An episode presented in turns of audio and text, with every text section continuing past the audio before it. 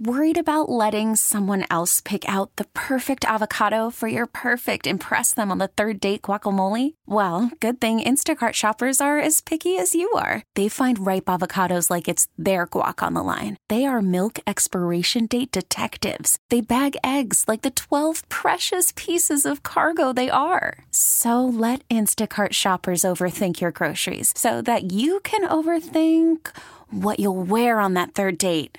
Download the Instacart app to get free delivery on your first three orders while supplies last. Minimum $10 per order, additional term supply. We really need new phones. T Mobile will cover the cost of four amazing new iPhone 15s, and each line is only $25 a month. New iPhone 15s? Only at T Mobile get four iPhone 15s on us and four lines for 25 bucks per line per month with eligible trade in when you switch. Minimum of four lines for $25 per line per month with auto pay discount using debit or bank account. $5 more per line without auto pay, plus taxes and fees. Phone fee at 24 monthly bill credits for all well qualified customers. Contact us before canceling account to continue bill credits or credit stop and balance on required finance agreement due. $35 per line connection charge apply. Ctmobile.com. 97.1 FM Talk. On demand audio. Oh, I mean, this next segment probably will be the most rewound because it features our good friend Brad Young, who is our legal analyst, fills in here on 97.1 FM Talk from Harris Dow, Fischer, and Young. This one's going to get lots of hits. You better not suck, Brad Young. How are you this afternoon? I'm just impressed by my opening acts today. And, you know, it's an impressive opening acts when you've got the governor, Kill Me, Jim Talent. Uh, I just have to deliver on the main show. Yeah, and I didn't even mention Talent. We we have had a great lineup. But look, I'm glad that you're here. I wanted to talk about several things, but let's start with the uh, the Jan- January 6th case and the immunity deal because I really haven't covered that much today. What happened and what does this mean? Well, a three judge panel of the U.S. Court of Appeals for the D.C. Circuit Mark. They they ruled, and this is the first level of appeals. Uh, they ruled that Trump does not enjoy what was what's called broad immunity from all federal prosecution. That's been Trump's position. That on January 6th, he was acting as the president, and under uh, the Constitution, under our federal laws, uh, a president cannot be prosecuted for the acts that he does as president. But the lower court in this case found that the activities on January 6 were not presidential acts, but were in fact activities designed uh, to continue his stay in office. So it, they were more akin to a campaign event than it was the official duties of the president. So, because of that, the underlying circuit court ruled he doesn't enjoy uh, that what's called immunity, broad immunity from federal prosecution. And now the three judge panel of the Court of Appeals has upheld that lower court ruling. So is it true that the, the, the appeals courts or courts have really never asked or answered this, I guess, really? Ruled on the question of whether former presidents escape being held accountable by the justice system for things they did while in office. Really, that's never been put to the court in this fashion? No, it, it was going to come up during Watergate. Uh, but after the president, President Nixon, decide uh, decided to to resign from office, at that point there was an agreement to forestall any prosecution, and so this issue was never reached in the 1970s. But we're certainly reaching it now. All right. So so what does it really mean for Trump? Because the the conventional wisdom is, I think this is true. He's going to appeal to the Supremes, right? He is, and and there's some procedural issues. He has to appeal to the entire panel of the D.C. Circuit, which he has to do before he can appeal it to the Supremes. He will. Now, here's where, uh, and I've heard some other analysis on this today, and and I, I at this point am disagreeing with a lot of the analysis that I'm hearing. And here's my area of disagreement in order to get an emergency stay at the Supreme Court, it takes four justices. That's what's considered and called uh, getting cert or or certiorari from the court. And as I look at the makeup of the Supreme Court, I'm not certain that Trump's going to get four justices who want to deal with this in addition to all of the other issues that that they're having to deal with with Trump and others. I'm not so sure he's going to get those four. And if he doesn't, then the lower court decision would stand. Interesting. Well, I'm not a justice and I'm not an appellate court judge or anything like that, but I, I happen, let, let's just take Trump out of it, right? Just for a second. I know it's very difficult to do with, with that president in particular. If the question is posed, can former presidents escape being held accountable by the criminal justice system for things they did while in office? My answer to that is no, they should be held accountable. Well, that's not true. Let me give you an example. oh here we go. I told you I wasn't I, a lawyer.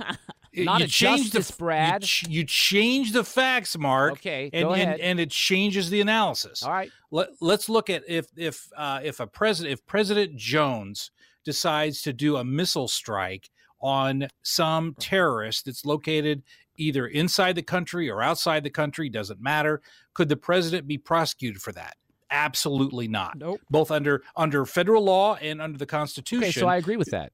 What, right why because he's different? carrying out the duties of the presidency Right, right. but the question becomes again, let's change the facts.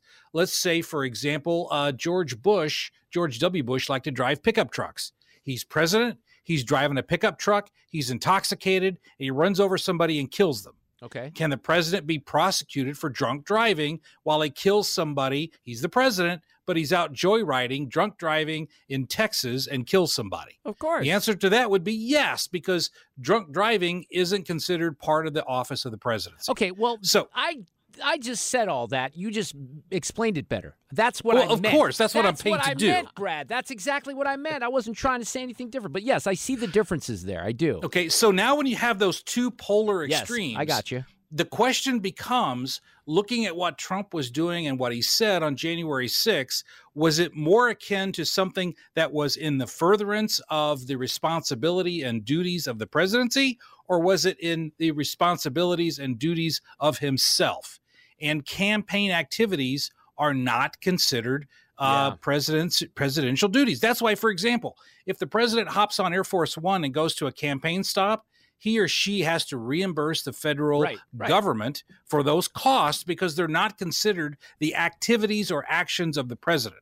And if you look at what he was doing on January 6th, to me, uh, any objective analysis of what he was saying and doing was an attempt to stay in office, which is a campaign activity, as opposed to furthering the duties of the office itself. I, I think that's a solid interpretation. I do, and and I see. I'm glad you explained it that way because um, I see the differences. Here's what the appellate court said today.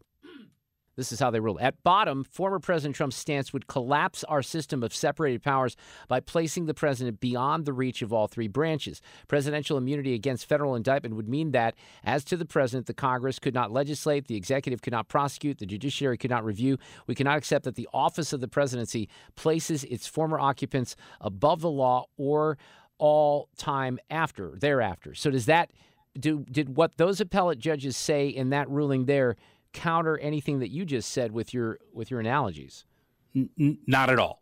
Not at all. So, for example, at, during oral argument, Trump's attorney said he was asked uh, by one of the appellate just judges if the president ordered a naval uh, a Navy SEAL strike to kill a political opponent, would that evade and still allow the president to have immunity if he used a, a Navy SEAL team to kill a political opponent?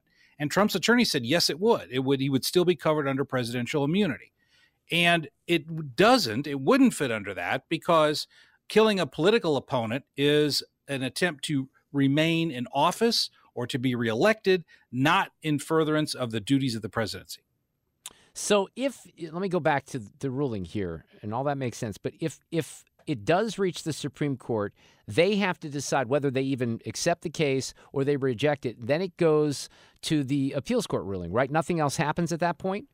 Yeah, well, basically what we have is is if this goes, it, it would go to Justice Roberts right now because Justice Roberts is the the justice who by himself, because there's always one justice who can issue an emergency stay, a temporary stay of the order. Justice Roberts could do that. The next decision would be will the court take it? And that would take four justices to say yes.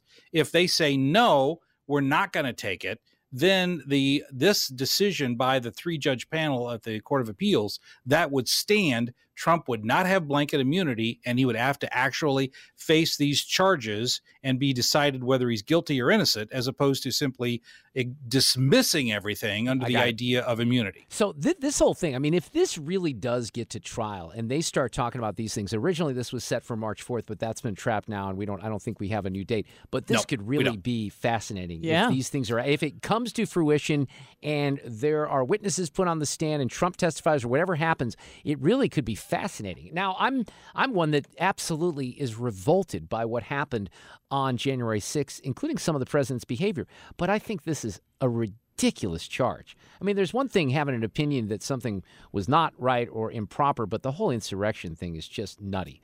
Listen, listen have, having given all that analysis, someone could be saying that, that I've already provided. Someone could say, oh, well, Brad's just saying that because he doesn't like Trump. However, I've said publicly here and on KMOX many times that when you analyze the words that President Trump used on January 6th, they do not amount to anything that would incite right. a riot. Right. Yeah, right. There, he's protected under free speech. So even though I believe that he, uh, in my analysis here, is he, he does not enjoy immunity from prosecution. I do believe that that prosecution should go in his favor because nothing that he said would incite a riot or would cause other people to cause harm to others or the government. And he should be acquitted from that particular charge of his yeah, activities on January you. 6th.